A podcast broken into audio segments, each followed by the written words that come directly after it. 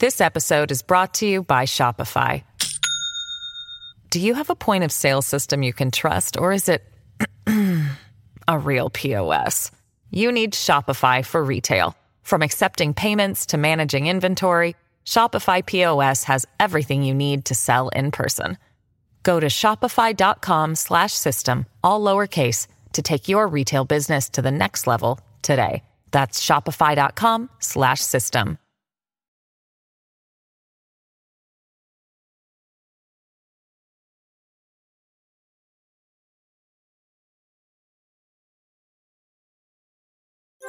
上泉雄一のエナー MBS ラジオがお送りしています。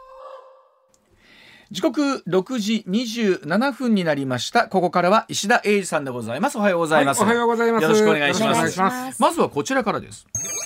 大阪で警官が刃物男に拳銃を発砲というニュースです。えー13日の午前6時頃です。大阪は住之江区の集合住宅で警察官が包丁2本を持って向かってきた男に拳銃を発砲し銃弾は男の脇腹に命中しました。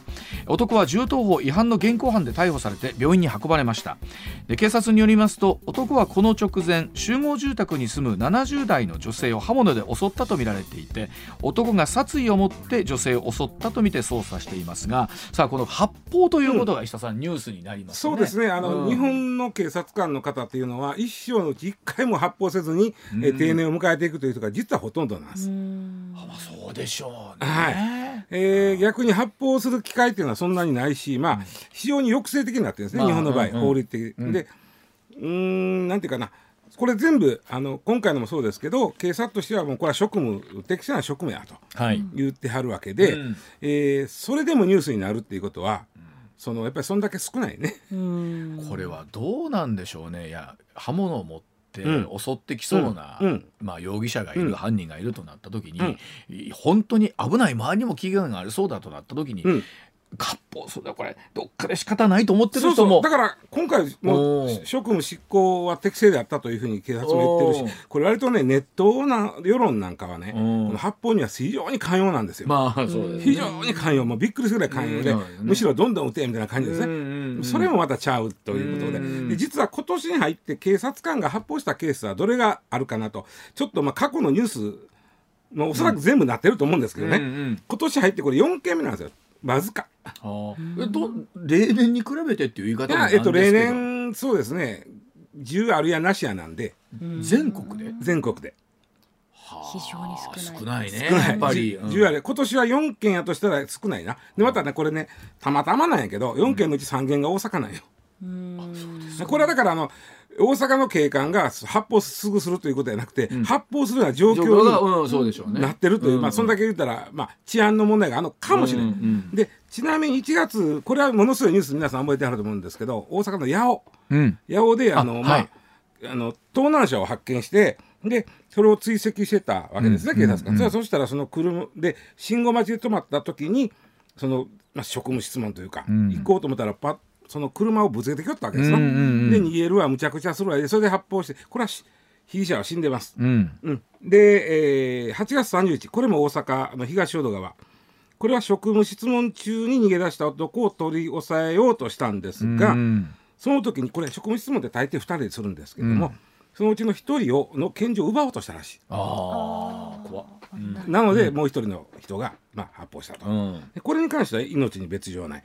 で9月13日これは愛知県は春日井、これも職務質問を受けていた男が工具を振りかざす。工具言ってもはそんなそんなドライバーとかそんなもんちゃうと思うんですけどね、殺傷力であの分振りかざすしたんで、えーまあ、しかもその警告を無視して車を発車させたということで、えー一発発砲した。これに関しては車に当たったけどもその人には当たってないという、この3件やと思うんですね。うん。で警察官が、えー発砲する根拠はい。っていうのは2つありまして、警察官職務執行法という法律で、まあ、これはその、うんまあ、職務質問に抵抗したりね逃げようとしたりした時には、えー発砲もやむなしというケースがありますよということが書いてあるわけね、まあさらに細かく書いてあるんだけども、んでさらにその警察官等拳銃使用及び取扱規範これがまああの警察官の方にとって警察官になったら、うんもう頭に叩き込まされるルールです。うんこれは法律というよりはルールですね。うんこれはもう叩き込まされるんですね。うんでここにはあのまあ例えばねかつては「撃つぞ!」って言ってから撃たなあかんかった。はあちゃんと警告する。うん。でそして例えばあの場合によっては空に向けて一はいはいはい。発撃つ。あというのを必ずしてから撃つやったんだけども、うん。実はこれ2001年2000年ぐらいに警察官の殉職がめっちゃ続いたんですよ。それや,、やってる間にやられたみたいな。あだからそれやってる間がない場合はせんでええっていうルールになった。あ。のもう相手がもう来てんのに、つまり相手もて拳銃持って来てるのに、うん。そんな撃つぞって言ってる場合ちゃうやろっていう、なるほど。うん。な時はまあせんでええはい。ということになったし、まあ、あの威嚇射撃もその例えばじ空に向かって撃つとかもせそんなことしてる場合ない。ないとはいはい。あともう一つはねそれをすることで、かえって相手が興奮して余計になんかうん。ぐちゃぐちゃになりそうな時ん。はもう最初から例えば足向うん向けて打つとか。つとかそういうでいいですよとなったのが2001年なんですよこれ。はあまあ20年前20年ちょっとそ前うそうでも、まあ最近でしょ、最近ですね。だから昔の刑事ドラマはそこはやっぱり踏襲してて。そうですね。うん。まあ、あのあの警察官が追跡した時はん「止まれ撃つぞ」ってやってるわけです。よ。うんでそれを線でよくな場合によっては線でよくなったのが2001年から。うんであのーあとねこの取扱規範っていうのはものすごい細かくて、うん。これをもう徹底して繰り返し練習させられるの拳銃の抜き方と。かはあはあでここにねあらかじめ拳銃を取り出しておいていいケースっていうのはうん。これ逆に言うと、なんていうのホルダーから外すことだけでうん。結構なことになる。ああ武士の刀と一緒ですね。そうなんですよ。抜抜いたら時点でもうっていう。もうそうん。実はあのー警察ジャーナリストあ元警察警察官やったあの黒木昭夫さんって言ってはるじゃんか、うん。あのジャーナリストの、はい。あの方がおっしゃってて何かの弾みで、うん。職務中に拳銃をケースから出した。はあ。撃ってないよ、うん。撃ってない。ケースから出しただけで基本的には報告書。へえ。まあな、えーそうですね、ん。ななぜ出すに至ったのかっていうことですよね。で出したんも出したけど、まあ、直しはでも誰も見てへんわけやんか、あほんまは、あ、うん、ああそういうこと？そういうこと、うん。だってうん出す出した。出したのそうやね。出したけどあ必要ないとなった時に、出したということで報告書書かなうん。ぐらい厳しいのよ。これ結構。だってあのあれでしょ？えっとか帰る時には玉の数をちゃんと数えてあもちろんもちろんなんとかでそれをちゃんとチェックして、うんうん。で一回ありましたよね、うんなんか、うえっと近畿でもあのほら、えーなんかその数が本当はななかったああったんだけど。でもう。しましょうところあれん。で、ねあのう撃ったらもちろん職務しにちゃんともうあの問題ない、発砲であってもね、うんうん。撃ったらね雑誌一冊ぐらいね書類書かなあかんで。な何を書くんですか？知らん。雑誌一冊分ぐらいってよく言うよ。雑誌一冊分ってそこに至る過程みたいことながそうそうそうそうそうそうあの普段から皆さん変な言い方で練習とかあ練習だからしてはるでしょ？だからあのー一生に一回もそのいわゆる実践で発砲することがないまま定年退職する人がほとんどの警察の世界なんで、うん。やっぱり練習しとかんとうん。あかんわけですわ、それは練習はしはります、うん。ででねあのまあその1回でもうちはその雑誌1冊分ぐらいの書類書くとしたら、考えてみ自分、うん西部警察なんかほぼ仕事書類書いとかなあかんいやそうあの人ら。ずーっと売ってんねんから。ヘリコプターの上からこうライフルとか使ってるわけですからね。すそごいんなもんもう他の仕事書類書くだけだったもんそんな。それぐらいあのこの、えー取扱規範っていうのはかなり細かく決まってて。のその心はというとどういうところがえっと、うん。発砲はしない。あまりは基本はしない。しないという、うん。ということ。だからうん。うん、あとね例えば警察の方で聞いたんだけどまあ不審な人間を見つけたら職務質問しますけども、大抵あの警察官で2人で行動してるんですけど、うんうんうんうん。1人の時もあるやん、うん。その場合は必ず1人読んで職務質問ってまああの許されるならふ普通2人でやるっていうのが基本なんです、ああそうなんですね、うん。でこれねあの同性監視って言うんですけど、うん。一人が質問するわけ。例えば前田が不審者やとしょ、うん。はい。でうわちゃんがうん。警官。け警官でうん。僕も警官、でうわちゃんが前田にずっと職務質問してる間は、僕は何をしてるかやったらあ何してるの？いつでも抜けるようにしてくるええ抜け抜けるとおかしいけど変な動きしたら。うん。なるほど。でも抜いたらぬ抜いたら書かなあかんから、からうん。気持ち的に気持ち的にね。だから同性監視って言うんですけど、その逆になぜ同性監視をするかというと抜かないためなんですああなるほど。最悪抜くけど、ん。抜かんでように例えば変な動きしたらパッと押さえるとか、まあでも確かにあれですよね。こう質問されてる時に、うん。こっちでなんか動くなんかずっと見られてると一、人じゃ語れへんなみたいなのもあったりするじゃないですか、まあ、僕はすごい悪いやつだったと抜かないために抑える。なんか最悪抜く、のそそういう心の準備もう一人の人はめちゃくちゃしてるんよあれ、緊張感ありますね。うん。そうだからまあでも基本的には抜かないために抑える、ということで一人は常にこう見てんだな、うん。であのー昔はねあのー拳銃を発射した警察官は出世ラインから外れると言われたんですよ。そんなに、うん。そうでもね警備してる時にもちろん。そんなん。もちろん。できあの職務えーにあの適正であった場合っていうのはその撃ったことに対してそのまあなんていうかな犯罪を抑止したんであれば、警視総監賞とかもらえたりするわけよ。本部長賞とかもらえるんだけど、それは逆に言うとそのまともだよとこの人がやったことは、うんうん。っていう世間に知らせるためであって、はい。一方でしちょっと出世からは外れるっていうのがあったんですよ。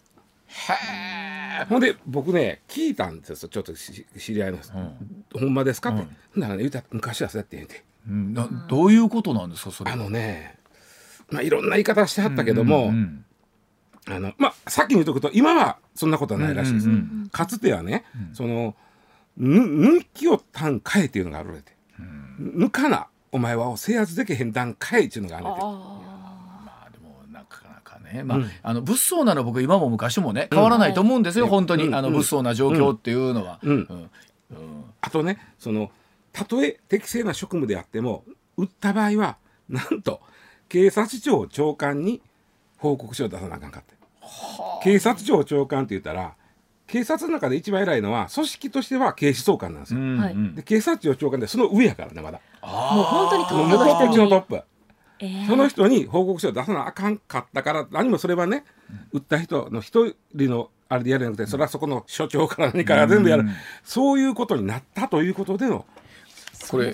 まあ、石田さん逆に逆にというか、売ったはええば適切じゃなかったっていうケースっていうのも多いんですか？いや多ないけどあるあることあるね。あることはある。でそれはどうなんでしょう、まあ、このなかなか難しいとは思うんですけど、それはやっぱりさすがに売ったらあかんやろっていうなんか一般的に考えてもっていう感それじですか？はちょっともうちょっと別の方法で制圧できたん違うかということだと思うんですよね。それしかなかった時が適正なあーそうかそうか。あのとかそれで。でその処分をされてる人ってのはどうなんでしょう？その、まあ、あくまでざっくりですけど10件ぐらいその売ったケースがあったとなった、うんうん。あばあそうか。その中に入るのか。ほぼない。ほぼないですほぼよねない。それは。うん。毎年一件もないかもしれないでその人らは、まあ、もちろん出世から外れちゃうんだけどもまともであっても昔は外れてたっていう、ね今は違うよと。今はもうケースバイケースで。この辺りのルールってのはどうなんですか？変わっていくんですか？なんかそのだ代。からやっぱりそのうーんまあどっちかというとやっぱり警察官の命を守らなあかんというのがあるんでそこは昔ほどか厳しくない。で僕一つ気になってたのが、うん。うん。今アメリカにねテーザー銃ってあるの知ってる？あ聞いたことありますあの銃うん。銃銃おもちゃみたいな形した銃なんだけど、はいうん。パンって撃つと、うん。中でクラッカーみたいなの入っててね、はいはい。うん。でこうビヨーンとあの例えば前田に撃ったら、うんうんビヨーンと日本の針が飛んでいくわけ、うん。針。針が。飛んでいって体にプスッと刺さって、うん。であの電流流れて、うん。そのスタンガンの強烈なやつうーん。でビビビってで、うん。撃ったらこれカセット外して新しいカセット入れるんだけどそういうもんなんだけどで大抵はこれあのもう相手失神しようね。んうんうん。でアメリカなんかはよう使ってます。これアメリカが開発したんだけど、うん。アメリカの警官用を使っててうん。まれに、えー死ぬこともある。うん。けども、うん。まあ普通は失神する。なるほどなるほど。でこれを使わないんですかね、ということを聞きましたところ、うんうんえーこれは日本はね、ん。拳銃の代わりにテーザー銃を使うということはのこう考えにくい。うん。うんと？いうとというのは、基本的に撃たないんですよ。うん。はい。今拳銃ですら撃たないんだから、うん。テーザー銃をおおそらく同じ条件になると。これ撃ってええ条件っていうのは、したらあそうかなるほど、うん。したら別にそこに変えなくてもいい。そうそうそうそう、んでテーザー銃高いから、うん。高いしあの言うても電気もんやから、うん。バッテリーも入ってるし、そうかそうか。だからメンテもそれなりに大変、うん。電気のメンテが拳銃のメンテは言うてもあのアナログなメンテなんですよね。うん確かに。でメンテもまあそのそういう意味ではやりやすいという意味での、テーザー時はちょっと高いし、うんえー買うたところで、んまあ打たんやろと。結局規則運用規規則は変わらない一緒なん一緒なんでだからテーザー銃は日本は導入せえへんねんちゃいますか？ななるほ言どだそううてましたねでございます。はい。では続いてこちらでございます。え千葉科学大学地元自治体に効率化を要望だそうでございます。え千葉県は銚子にあります私立の大学ですね。私立。千葉科学大学について地元の銚子市が経営する学校法人加計学園から効率化を求める要望を受けたことを明らかにしました。これは背景にですね千葉科学大学の入学者の定員割れが続きまして経営難に陥っていることがあるようなんですが千葉市協議を対応していて千葉科学大学では今年度の入学定員の4 46.5%にあたる228人。一部の学科停止を募集を停止しているということだそうでございます。あの私立大学の効率化っていう流れが最近結構あるんで、うん。ちょっとこの話をしときたいなんということあるんですけど、その前に、えー、うわちゃん前田さん、銚子で行ったことある？調子はないかな。ないですうん私も。なかなかね、ものすごい有名でしょ？銚子って。うんサンマの町。あのもちろん、うんあの、うん。なんていうかな千葉県の一番東端のうん。ぴょこっと飛び出してる、はいはいうん。あそこなんですよ、うんうん犬坊崎かな、はい。あのあのあっこなんです、うんうんで、えーもちろんだから超まあ三方が海ですから、うん。えー漁業の町、まあ、漁業の話ですよね。ちなみにね本州でうん。一番最初に夜明けが見れるのがこらしい、ああ、そうですか、調子ですか。それくらいへ東え。で、えーまあ漁業の町プラス、ん。お醤油の町ですあ、そうですよね。うん。山佐やったかな、ね。有名なお醤油の会社がなんそこに本社があって。で、えーなんですが、まああのー言うてもやっぱしそれまあなんとかな。産業がそれこそれなりにある銚子市でおいてもやっぱし人口はどんどん減っていくし、ん。若い人はあー出てっちゃう。うん。だって、まあ、東京は言うたかてそうですね、ですもんね。通うのは大変ですけど、うん。まあねそうですね、土まあ、日帰ってくるぐらい、まあ、西に行くともうほぼ東京ですからね。ね、で若い人が出ていくということで、まあ、なんとかそれをとどめたい若い人にまた戻ってきてほしいということで、大学を誘致した、市がねうん。うん。で大学を誘致したのがこのお千葉科学大学という大学で、これあの加計学各園の、ね、はい。なんていうかな、んグループというか、うん、なんか加計学園のひ一つです。はい、なるほど。ううんん。加計学園ってあの岡山リライが有名ですよね。そうですよね。ん。うん。で、まあ、それ以外にもおあるあのあるんだけども、うん。えー倉敷芸術大学いうのもあるんですよ。うん。でこの千葉科学大学これ3つ大学生は3つうん。あって一番新しいのがこの千葉科学大学、2004年なんですよ、ん。まだ。まだ。これも20年経ってないですね。経ってないね、で学部は薬学部と、うんここ実は日本で最初に危機管理学うん。部をあ、すごいな。危機管理学部あるんだ。たあのうん日大の危機管理。学部割とね、うん今日ニュースあ、この間ニュースになりましたもんね。うん君ら危機管理やってへんかだから、そうそうそうそう。うんあのここは最初なんです。うん。うん、で結構ね自民党の議員さんなんかも教授になってたりするあの、萩生田さんも教授やああ、ってたことあるしそうなんですね。で、えーまあ加計学園なんで、うん。うん。うんうんまあ、安倍さんとね、うん。えー近しい人なんで、まあ、萩生田さんとかが教授やってたこともあるんですけどもね、でそういう大学です。で、えー千葉県が誘致しましたちなみに、えーこういう、あのー若い人に帰ってきてほしいとか出ていかんといてくれかな、うん。えーいうケースでその誘致するっていうのを、公立の公私立の私私で、うん公私協力方式ってああ、そういう、ああるんですね。言うんあのまあそんなに あの2000年代入ったぐらいから始まったシステムなんですよね。うんで大抵はね市はね土地は上げています。ああ、そうなんですか。はいどうぞ作ってくださああ、なるほど。い。でプラスなんぼかお金あ、あそうなんですね。市が持ちます。うんうんで銚子市もこのお千葉商科あごめんなさい千葉科学大学を誘致するにあたっては土地はあ提供します。はい。あと77億円をお負担します。おーちなみにこのうん千葉科学大学ができた2004年の銚子市の税収を見てみたんです俺。うん。そしたら79億円でした。ああ、そうですか。つまり1年分に匹敵するぐらい。もちろんそれは全部だ溜まってるお金からいろいろ持ってくるんだけどもうんうんうんうん税収の1年分に匹敵するお金をほこれもあのうちがちょっと出します。っていう、うんうん。力を入れてそうなんです。よごめんなさい。うん。でまあなんだけども、うん。まあうんまあちょっとなかなか点が集まって実はね、こういうあの人は減るわ、まあ、だから税収も減るわ若い人も出ていくわ、だからえーまあ出ていってまた、うん、住民サービスがそうすると低下するでしょ、人口減ったら。そしたらまた人は出ていくわっていう、うんうん。この悪循環に陥ってる、まあ、地方の自治体っていうか、地方というかもう東京以外のというか山ほどあるわけです。まあありますよ、まあ、山ほどある学、うん自治体はこういうあの私立大学を誘致するという点に打って出るんです。ああそうなんですね。出てるんです。で、えーその結果やっぱり人が集まれへんだということもよくあるんです。あそれはだってもう今ねそれこそ少子化というのは人口は決まってるわけですから、そうなんです大学の数の中にね。その場合もう持てませんと私立大学うちもうダメです。うん。もともとあんたがよ来てくれ言うから来た大学やねんからそういうことか。そのあんたの市公立ね、うん。え県とか市でうん。もう面倒見てくれと、うん。私立大一律大学にしてくれ。という話はよくあるんです。ではその問題点というところですね、はいそうですね。こちらでございます。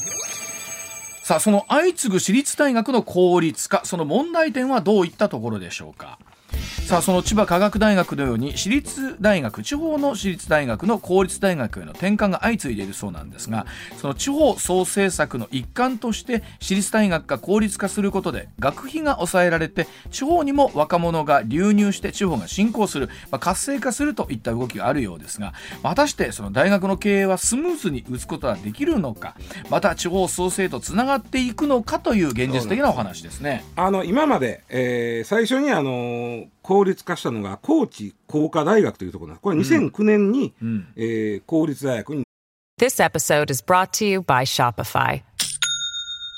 Do you have a point of sale system you can trust, or is it a real POS?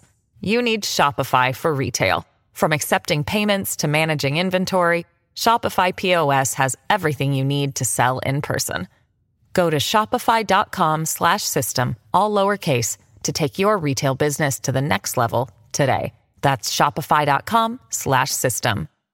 なりました。私立から、はいはい。でこんな大学が今12校もあるねん。12あります。か結構でしょ？あ結構ですね。私立でこの12校のほとんど全部が、最初に市が来てって言ったところ、あ今回の調子と一緒、ん。で市がそれ土地をタダで渡して、うん。うんでお金もそれなりに市税の1年分くらいこう、ーうん。使って言って渡したところなのね、でそこが私立が人が集まれへんでもうやれませんって手を挙げた時に、ん。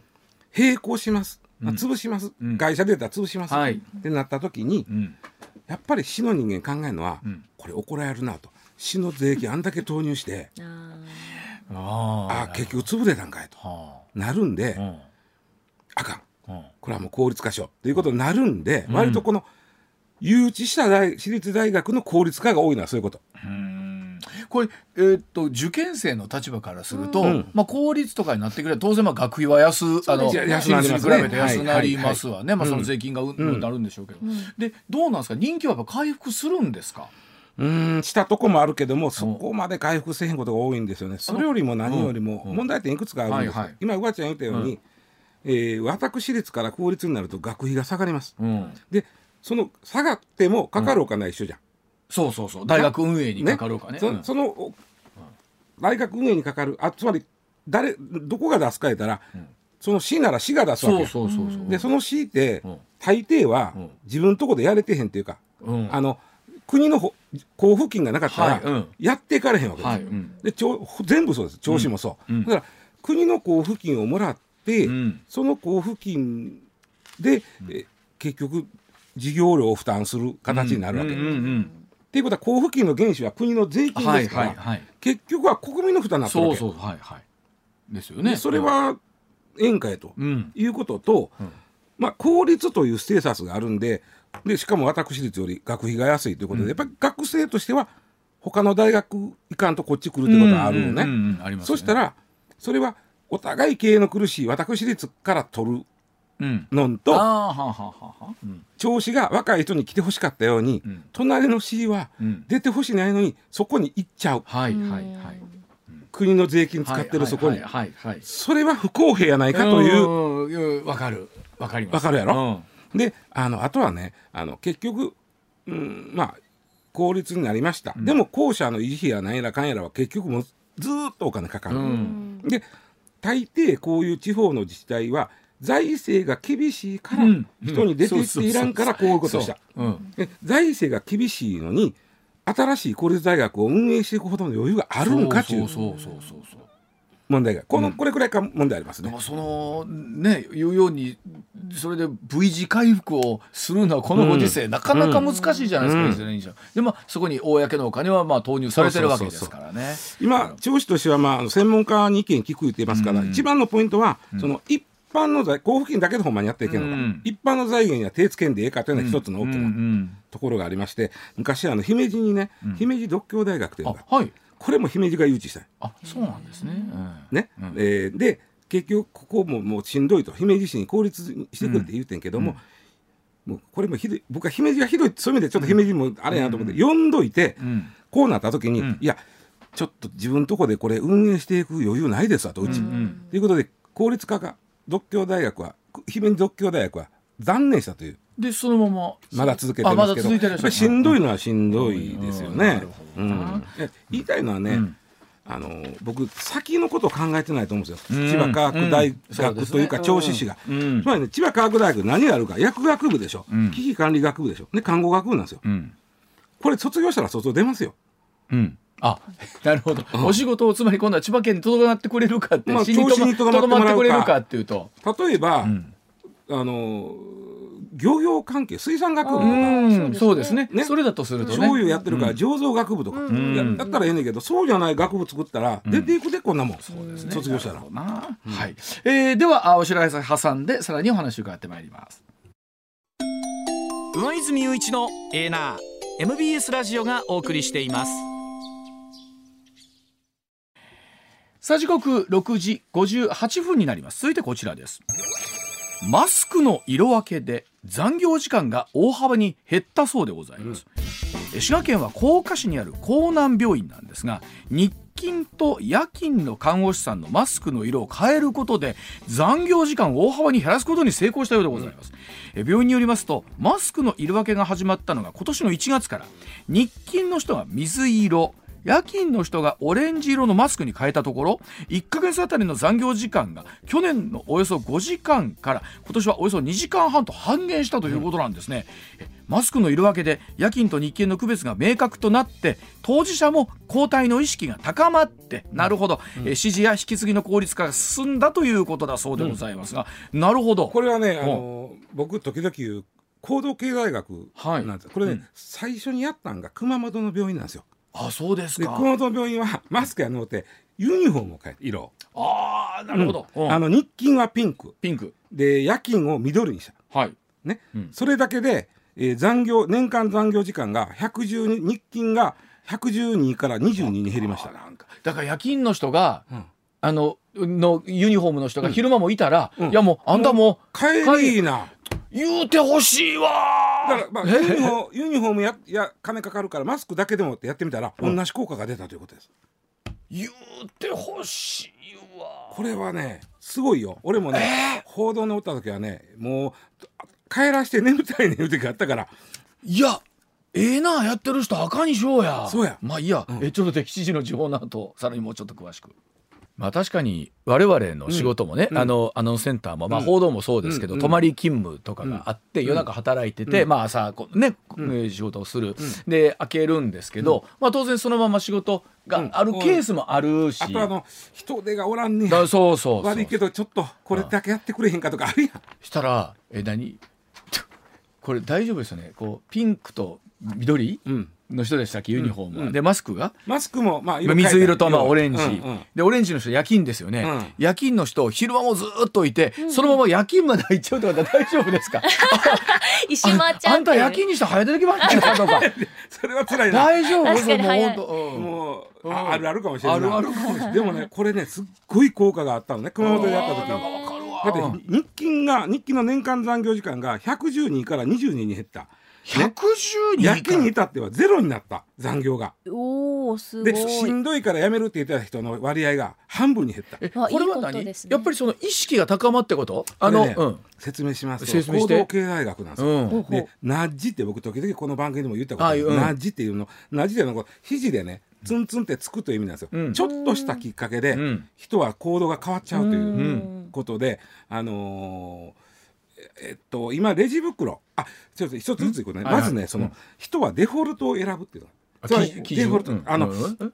この、うん、最初の初期設定を選ぶっていう癖があるんで、うんこれを利用するわけですね。うん。でそれで最初やったのが国がやりよったんがあのレジ袋をなくすときに、うん。あのレジ袋をあ有料化するときに、レジで、まだ前よ。こうなる前よ、あのレジ袋いりますかって今聞くでしょ。はい。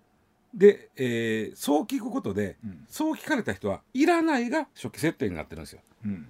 いらない。いらないっていうのが初期設定になるから、あなたは初期設定はいらないですよねと。うんでも、今日に関してはそんだけあんねんから、ん。いるいりますっていう聞き方されると、んいらないが初期設定になってるんで人々はいらないになっていくんです。あそうなんですか。うん。で今回もその例えばあの、まあ、それともう一つそのなんていうかな。その緑が夜勤うん。だとしましょうか。うん。で、えー日勤がピンクだとしましょうか、うんうんうん。そうすると昼間なってるのにまだ緑の人がおった時にそ,、れはおかしいとななるなる。ということがうん。社会規範になる、はいはいはある種の、その社会規範を感じるとあの逆にね、うん。働いてる側が後ろめたさを感じる、うん。あピンあのピンクの人が。うんそうそうそう、うん。もう私帰る時間ピンクやからもうや夜勤で、うん。もう日勤になってなあかんのに、うん。私ピンクのマスクしたままうん。ここで働くということをうん。後ろめたさを感じる。あ、そうか逆か。あの夜勤の人が自分自身で後ろめたさを感じる。そうそうそうそうあなるほど。あそういうことか、うんうん。それともう一つはあのーまあ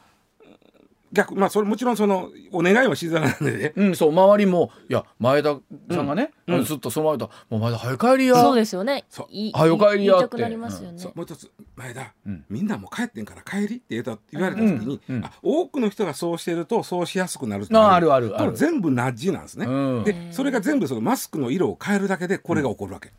すごいこれ考えた方すごいですね。ええなマスク作ろうぜ。ええなマスク。ええな放送終わったんでお昼に開けそうやねますみたいな。やっぱりねいやこれ石田さんねおっしゃる通りで、うん。まあ僕らも前田さんとかも、はい。あのお昼頃になったらねもちろん帰っていいんですよ、うん。帰っていいんです帰っていいんですよ。帰っていいです。帰っていいんですけど、ね、そうです。あるんですよ。でマスク色色つけよう。そうね。ああるんですよ。でもなんかえ帰るんですか？みたいなこう。あれあれあれあれあうん。あかん。あかん。あかん。それはあかん。もう俺はねもう今もう定年したから、ん。堂々と帰るけどな帰るって帰るけど、うん。あのやっぱり若い時は特に若い時はあそうそう。のーまあ君ちょっと若手体力あるから もうちょっとこれやってくれへんかいと。あのあとまあもちろん前田さんとか僕にしても,、もうどうしてもそこじゃないと入らない、はい。あかん仕事もあるからね、はいはいまあそれはしょうがないな。そうそうそう。そういうのはもちろんある僕もそうやった。ねその自分でアポイント前取ってそうそうそう。取材入れてたらそれはするわそりゃそうなんですよ。せやけどちょっとごめん俺ね。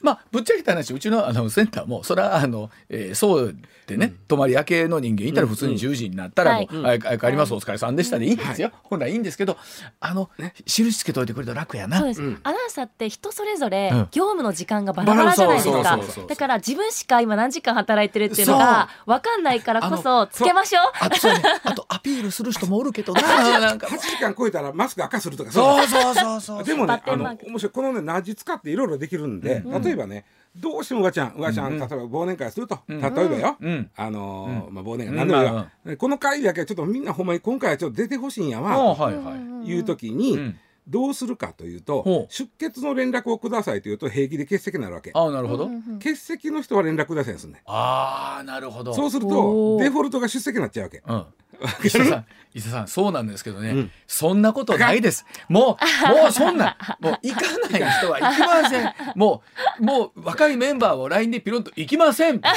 派な会社じゃないでそうですすか。それは勤務ですか。あとねよくあのレストランなんかインビズじゃないですよ。まあいいや、ね。レレストランなんかがやるのがあのなんていうのビュッフェ取り取りあ放題い。いう時にお肉を奥に野菜を前にするんですよ。はいで野菜取りやすい前取りやすいからみんな野菜取るやん、うんそうそう周りの人があ野菜を取るというのが社会規範なんだと。まずは。あなるかなまあなるかなだからほんま野菜を取ることが当たり前というデフォルトを作ってしまうとど、うん。まずは野菜を取るのが当たり前にすると、まあ確肉の 生きにくくなるというね。伊勢さん そんなことないですよ。それ弊社。弊社の人間はもう。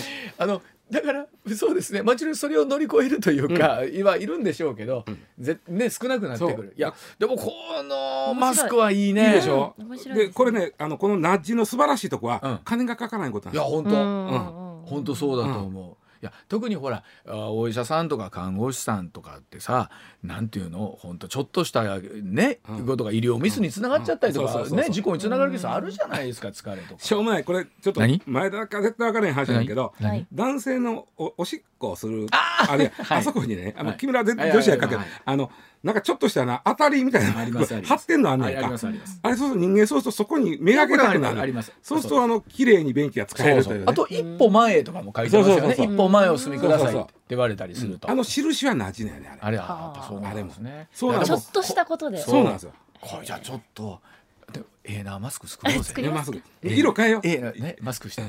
で裏番組のノベルティですか？ええな。って書いてあってもうもう赤赤い赤になってるのも帰り。今度ちょっと番組でノベルティ作るときにナッジマスクにしましょう。二色にしていいですね。二色。な。二色のマスクにして。でセットでなリスナー二色。でごごご自宅で好きなようにはい。そうやな。お使いくださいと、そうやな。うん、ただ言うときますけどご自宅はご自宅のルールがありますからね。今日風呂当番ですとか いろんな使い方があります。はい、えーではまた後ほど。はい。上泉雄一のエーナー MBS ラジオがお送りしています。取れたてピックアップニュース。こだわりの朝どれニュースをご紹介します。まずはこちらの話題です、はい。岸田総理大臣はアジア太平洋経済協力会議の首脳会議が開かれるアメリカ・サンフランシスコに到着しました、はい。岸田総理と中国の習近平国家主席が日本時間で今日にも会談する方向となっています、うん中国は東京電力福島第一原発の処理水の海洋放出に反発していて日本は対話を通じた対立緩和を目指します。そうなんですね。この海洋水放出う処理水放出から初めてということになるんですけれども、さあ果たしてどんな風な、えー会談になっていくのかというところですね。昨日習近平氏はバイデン大統領とも喋っていて、まあ、この辺り歩みよりも少しあったようなんですけどもさあ日本との関係どうなっていくんでしょうか。うん。続いてはこの話題です参議院内閣委員会は16日岸田総理大臣らの2023年度の給与を増額する国家公務員特別職の給与法改正案を与党などの賛成多数で可決しました。17日の参議院本会議で可決成立する見通しです。ただ岸田総理や政務三役は法法改正に伴う引き上げ分を自主返納する方針を示しています、まあ、このニュースはあの石田さんにも前回、えー解説をしてもらったんですけれども、まあ、まあその自衛隊の皆さんとかそういった皆さんの給料もを本来というところだったりするんですけれども、はい。でそれまでに確かにいろんなところで総理もお報酬返上しているというのはあるんですがただただ上がってしまうというところで高橋さん曰く、えー実はそんなのはもちろん法律の立て付けによってですねまたやり方もできるんじゃないかというところもあったんですけれども、えーまあ法案成立というところですよね。はい、では続いていきましょうか。はい、続いては最低を更新したこの話題です。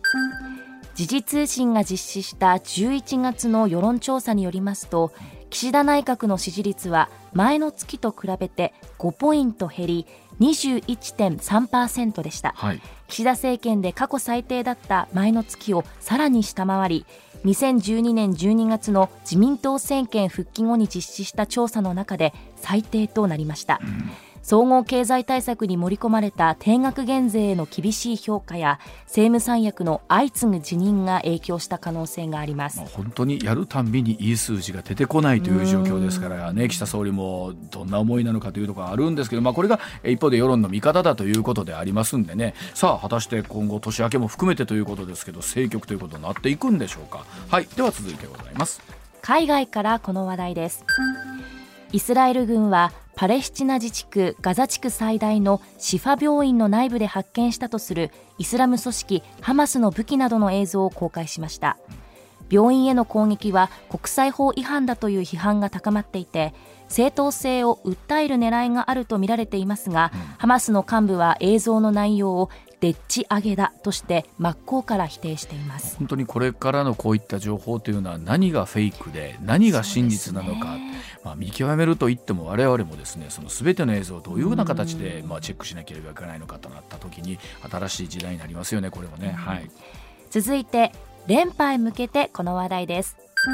アジアプロ野球チャンピオンシップが昨日東京ドームで開幕し日本代表は井端監督の初陣として台湾と対戦し、はい、4対0で勝ちました、うん、日本代表は7回阪神森下選手のソロホームランで先制、はい、9回にも3点を追加し投手陣も無失点リレーで初陣を飾りました。あの日本シリーズが終わってちょっと物足りんなとか寂しいなって言ってる時に やっぱり野球やってるとついつい見てしまいますよね、ね、はい、でも忙しいですね皆さんね、はい、はい、続いて平成の歌姫のこの話題題です。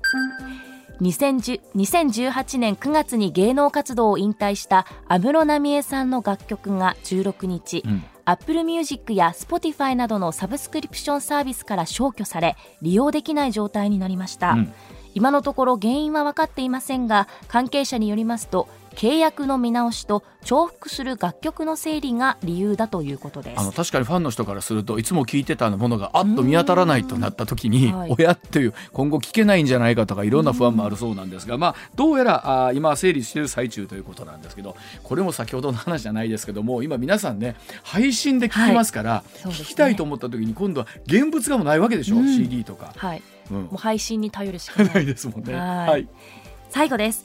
セクハラ発言をめぐりこちらの話題です。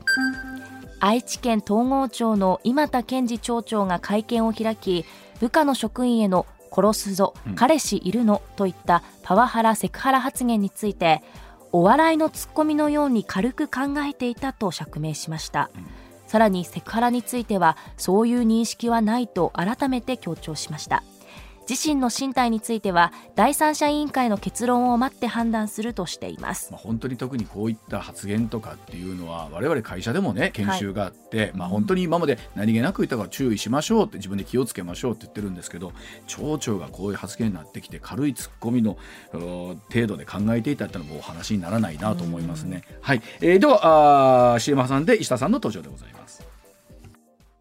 MBS ラジオ上泉雄一のエーナーでは皆さんからのメッセージを募集中です。ニュースについてのご意見暮らしの中で感じたことなど送ってください。メールは uwa.mbs1179.com X は「ハッシュタグエーナー」をつけてポストしてください。